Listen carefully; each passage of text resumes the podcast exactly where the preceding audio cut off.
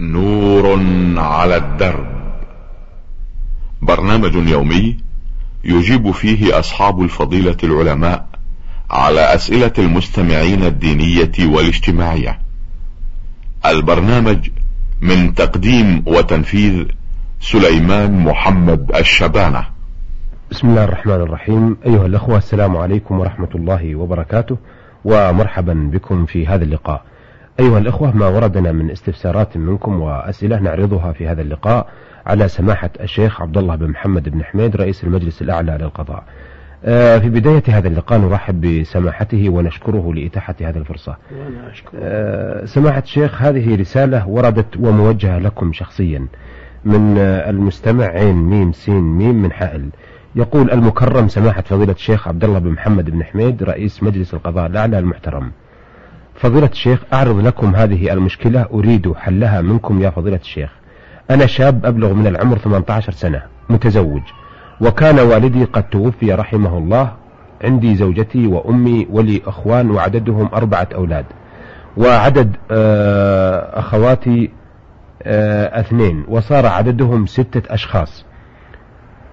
كنت أنا أصلي كل الفروض بأوقاتها، وكانت زوجتي تحبني حبا شديدا على حسب الصلاة، هي وأمي وأخواتي.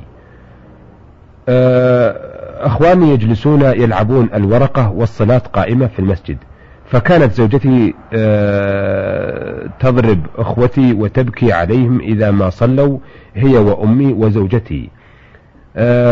يقول: وزوجتي عذبتني من البكاء هي وأخواتي، وكل يوم مضاربات في البيت بين أخوتي وزوجتي على حسب الصلاة، وأنا أمر عليهم ولكن وآمرهم ولكن ما يفيد، واستعملت معهم القسوة والضرب ولكن ليس نافعهم.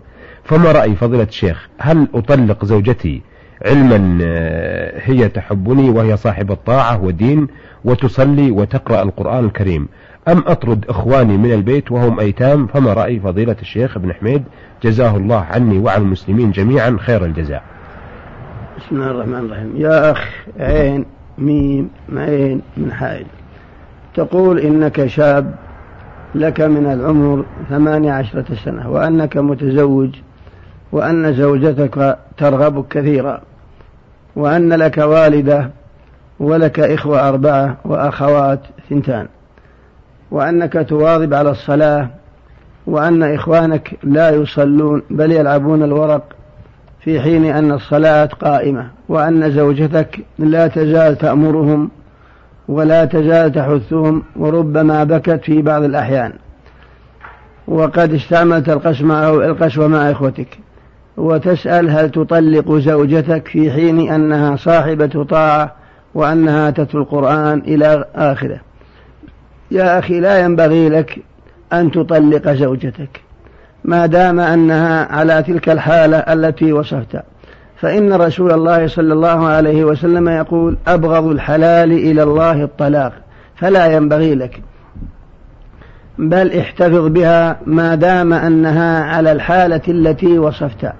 أما بالنسبة لإخوانك فينبغي أن تحثهم وأن ترغبهم تارة، وأن تهددهم تارة أخرى، وتعمل معهم إما القسوة وإما اللين على حسب ما ترى فيه المصلحة والمنفعة لهم. هذا هو الذي ينبغي لك. وإن أدى الأمر إلى إبلاغ الهيئة بأن تعاملهم بما يستحقونه بحيث تساعدك عليهم، فهذا لا بأس به، بل هو المتعين. أما أنت فأنت إن شاء الله مجاهد في حين أنت مجاهد، لأنك دائما وأبدا قائم على إخوتك، وحريص على إصلاحهم وعلى ما ينفعهم، وكذلك زوجتك يا إن شاء الله تثاب على ما قامت به من حثها على إخوانك وترغيبها على إخوانك في أداء الصلاة، وكذلك أمك وخواتك.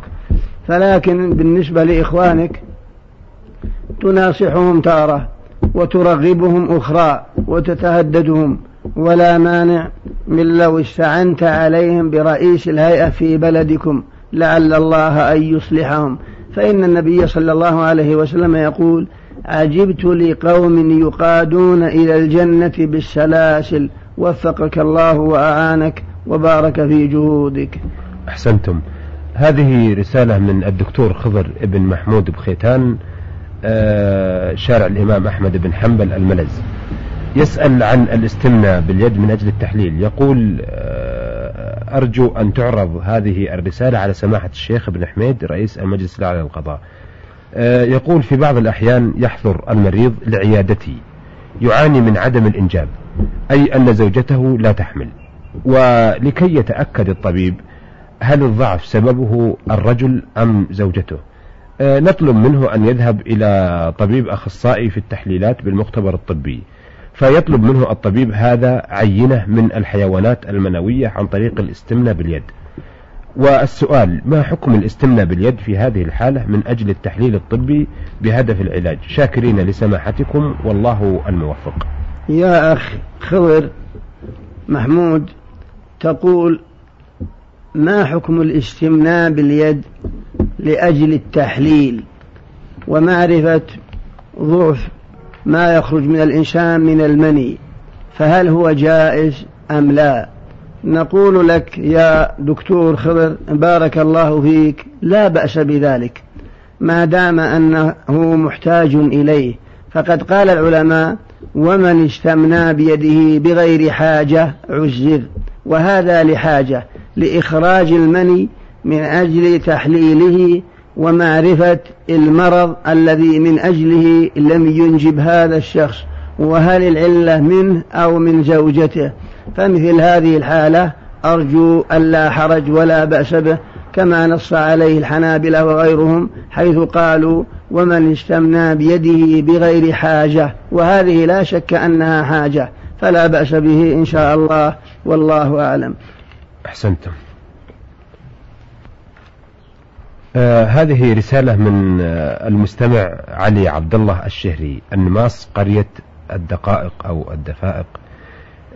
يقول في رسالته طويلة في الحقيقة، وقد لخصتها لطولها ولعدم تمكني أيضا من إظهار بعض الكلمات، لكنه يريد نصيحة للشباب الذي يسافر للخارج بدون سبب، ويرجو عدم إعطائهم جوازات للسفر، فما رأي سماحة الشيخ؟ يا أخ علي عبد الله الشهري من النماص، تقول: إن بعض الشباب يسافر بدون داعي ولا حاجة إلى الخارج. نقول لك: لا ينبغي السفر إلى الخارج لا شك، سواء كان لسبب أو لغير سبب، اللهم إلا أن يكون السبب ضرر ولازم كمرض ونحوه، أو دراسة لا توجد في البلد، فهذا أرجو أن لا بأس. أما بعث الإنسان لأولاده بحكم أنهم يدرسون وما أشبه ذلك، في حين أن الدراسة التي يتلقونها في البلاد الأوروبية أو غيرها موجودة في البلاد، هذا خطأ ولا يجوز بكل حال، ويعرض أولاده للشر والبلاء والفتن ما دام أنهم صغار، فلا ينبغي لهم أن يذهبوا، ولا ينبغي للحكومة أن تسمح لهم، بل على الحكومة أن تمنعهم من السفر إلى الخارج، لأنهم يعودون إلى بلادهم متنكرون لدينهم، متنكرون لحكومتهم ولمواطنيهم، لأن الإنسان ينشأ على ما كان عليه معلمه، فلا ينبغي أن الحكومة ولا المسؤولين أن يمكنوا مثل هؤلاء، بل يأتون محتقرين لحكومتهم، لبلادهم، لدينهم، قد ارتضعوا من ثدي أرباء، فهذا لا يجوز ولا ينبغي. نعم، إذا كان الرجل قد تشبع بالعقيدة الإسلامية وقد تزوج وأمن عليه وسفره ملح وحاجة ضرورية لا يوجد نظيرها في البلاد، فهذا أرجو ألا بأس ولا حرج، ولكن المسؤول الأول في هذا هي الدولة، هي المسؤولة الأولى، فهي التي تستطيع أن تملك منعهم، وهي التي تتمكن من عدم إعطائهم الجوازات، وتتمكن منعهم من السفر وتساعد أهليهم على منعهم من السفر إلا على الحالة التي وصفناها من مرض ونحوه، والله أعلم. أحسنت. هذه الرسالة من المواطن من خميس مشيط سعد سعيد بن صيعان الشهراني، يقول: السلام عليكم ورحمة الله وبركاته، وبعد أفيد فضيلتكم بأن لي خال أخو أمي وأريد أن أخطب بنته، علما بأن والدتي قد أرضعت أخو البنت الذي أريد أن أخطبها، فأرجو من فضلتكم الإفادة عن ذلك الموضوع، هل البنت تحل لي أم لا؟ أفيدوني جزاكم الله خيرا. يا أخ سعد سعيد بن صيعان من خميس مشيط، تقول إن لك خالا هو أخو أمك وأن له بنتا تريد أن تتزوجها، إلا أن أمك أرضعت أخاها فقط. إذا كان الأمر كما ذكرت يا أخ سعد، وهو أن أمك أرضعت أخ البنت فقط، والبنت التي تريد أنك تزوجها لم ترتضع من أمك، وأنت لم ترتضع من أمها ولا من إحدى زوجات أبيها، فهذا لا بأس به، لأنها أجنبية منك، فمجرد إرضاع أمك لأخيها فقط لا يمنع من تزوجك لها، إذا كانت البنت لم ترتضع من أمك ولا من إحدى زوجات أبيك، وأنت لم ترتضع من أمها ولا من أحد من زوجات أبيها، فلا بأس بالرضاع، فلا بأس بالتزوج، لأنها أجنبية منك، والله أعلم. أحسنت. أيضا يقول المواطن سعد سعيد الشهراني: أرجو منكم الإفادة عن زواج الشغار وهو البدل، هل هو حلال أم حرام أو مكروه؟ يا أخ سعد سعيد الشهراني، تسأل عن نكاح الشغار. نكاح الشغار نهى عنه رسول الله صلى الله عليه وسلم، ونكاح الشغار باطل، ومعناه هو أن يزوج الرجل ابنته على أن يزوجه الآخر ابنته أو أخته، ليس بينهما صداق، أو بينهما صداق حيلة، فهذا هو الشغار. ومعناه هو أنك تزوج أختك على رجل على أن يزوجك بنته، ولم يكن هناك صداق، أو هناك صداق حيلة، فهذا هو الشغار الذي نهى عنه النبي صلى الله عليه وسلم، وهو باطل. أما لو زوجته أختك ودفع لها مهر مثلها، وهو زوجك ابنته ودفعت لها مهر مثلها ولم يكن حيلة، وكل من البنتين راضية، فهذا لا يدخل في الشغار ولا بأس به إن شاء الله، والله أعلم. أحسنتم. الرسالة من السائل السائق عبد الله الصالح الزهراني الرياض، يقول: في العام المنصرم وفي 27 رمضان حصل عليه حادث تصادم نتج عنه وفاة شخص كان راكب معي، وقد تنازلوا أهل المتوفى عني شرعا ولم أدفع دية، وفي هذا العام وقبل رمضان حدث عليه حادث أيضا مماثل ونتج عنه وفاة ابن عمي وابنته، وقد تنازلوا ورثته عني شرعا، وفي كلتا الحالتين لم أدفع دية، فهل يلزمني صوم في الحادثين؟ وإذا كنت الوقت الحاضر لا أستطيع الصوم أو إطعام المساكين، فهل يجب عليه تأجيل الصوم والطعام وإطعام المساكين، حيث أنني أريد أن أكون على بينة من أمر ديني، ولكم مني خالص الشكر والتقدير. يا أخ عبد الله الصالح الزهراني، تقول إنك في العام الماضي في 27 من رمضان حصل اصطدام بينك وبين شخص آخر، نتج عن ذلك وفاة راكب معك، وأن أهل الراكب تنازلوا عن الدية، فماذا عليك؟ وكذلك هذه السنة حصل نظير ذلك، وهو أن ابن عمك وابنته توفوا معك بنتيجة حادث، وقد تنازلوا أيضا، تنازل ورثتهم عن الدية، فماذا عليك؟ نقول لك: لا شك أن كفارة القتل متعينة، وهي صيام شهرين متتابعين، أولا عتق رقبة، ولكنها الآن متعذر وجودها، فينتقل من عليه الكفارة إلى صيام شهرين متتابعين، فيلزمك صيام 6 أشهر عن كل واحد 2 شهرين متتابعين. لكن هذا إذا كان نتيجة الوقع عنك خطأ، يعني أن الاصطدام بسببك أنت أو لك فيه مشاركة. أما إذا تعدي عليك وأنت لم تفرط ولم يقع منك شيء، بل الذي تعدى عليك هو غيرك، فهذا لا شيء عليك، لا دية ولا كفارة.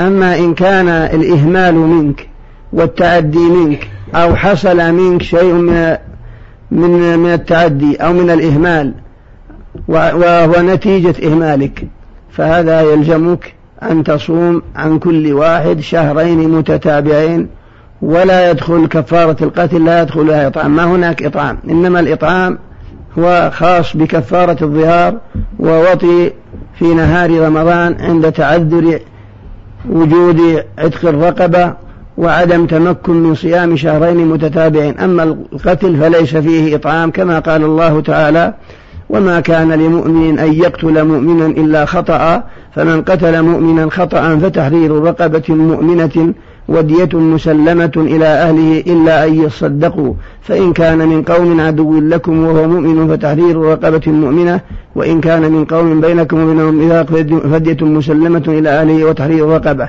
فمن لم يجد فصيام 2 شهرين متتابعين توبة من الله، وكان الله عليما حكيما. وليس في ذكر الإطعام. فالحاصل إذا كان الوفاة بسببك أو لك مشاركة من جهة الإهمال ونحوه فهذا يلزمك، وإلا فلا، والله أعلم. إذن يلزم السائل عبد الله الصالح الزهراني إذا كان هو المتسبب صيام 6 أشهر عن كل نفس 2 شهرين، إذا كان هو المتسبب أو له مشاركة من إهمال أو غيره. نعم. أما إذا كان مواقف مثلا أو ماشي وجاء إنسان مصدمه من غير اختياره، ولا شك أنه من غير اختياره، لكن جاء مصدمه، فهذا لا شيء عليه. هو يقول الآن أنا لا أستطيع الصيام ولا الدفع، لكن إذا كان لا يستطيع الصيام هل ينتظر إلى أن يستطيع أو يدفع من أجل الصيام لا من أجل الكفارة؟ لا يلزمه أن يصوم، يستطيع إن شاء الله، ولا سيما في الشتاء، فإن النهار قصير جدا والوقت بارد ولا كلفة عليه. أحسنتم. أيها السادة، إلى هنا ونأتي على نهاية هذا اللقاء، وقد عرضنا أسئلة المستمعين ع.م.س.م. يقول: هل يطرد إخوانه أو يطلق زوجته التي تشاد إخوانه عند الصلاة؟ والدكتور خضر بن محمود بخيتان يسأل عن الاستمناء باليد للتحليل، وعلي عبد الله الشهري من النماص ويسأل عن حكم السفر للخارج بدون سبب، وسعد سعيد بن صيعان الشهراني ويسأل عن الرضاعة وعن نكاح الشغار، وأخيرا المستمع عبد الله الصالح الزهراني الرياض ويسأل عن كفارة من توفي معه نتيجة حادث. وقد استمعتم إلى الإجابات السديدة إن شاء الله تعالى من سماحة الشيخ عبد الله بن محمد بن حميد رئيس المجلس الأعلى للقضاء. شكرا لسماحته وشكرا لكم لحسن إنصاتكم، وحتى نلتقي نستودعكم الله، والسلام عليكم ورحمة الله وبركاته. نور على الدرب، برنامج يومي يجيب فيه أصحاب الفضيلة العلماء على أسئلة المستمعين الدينية والاجتماعية. البرنامج من تقديم وتنفيذ سليمان محمد الشبانة.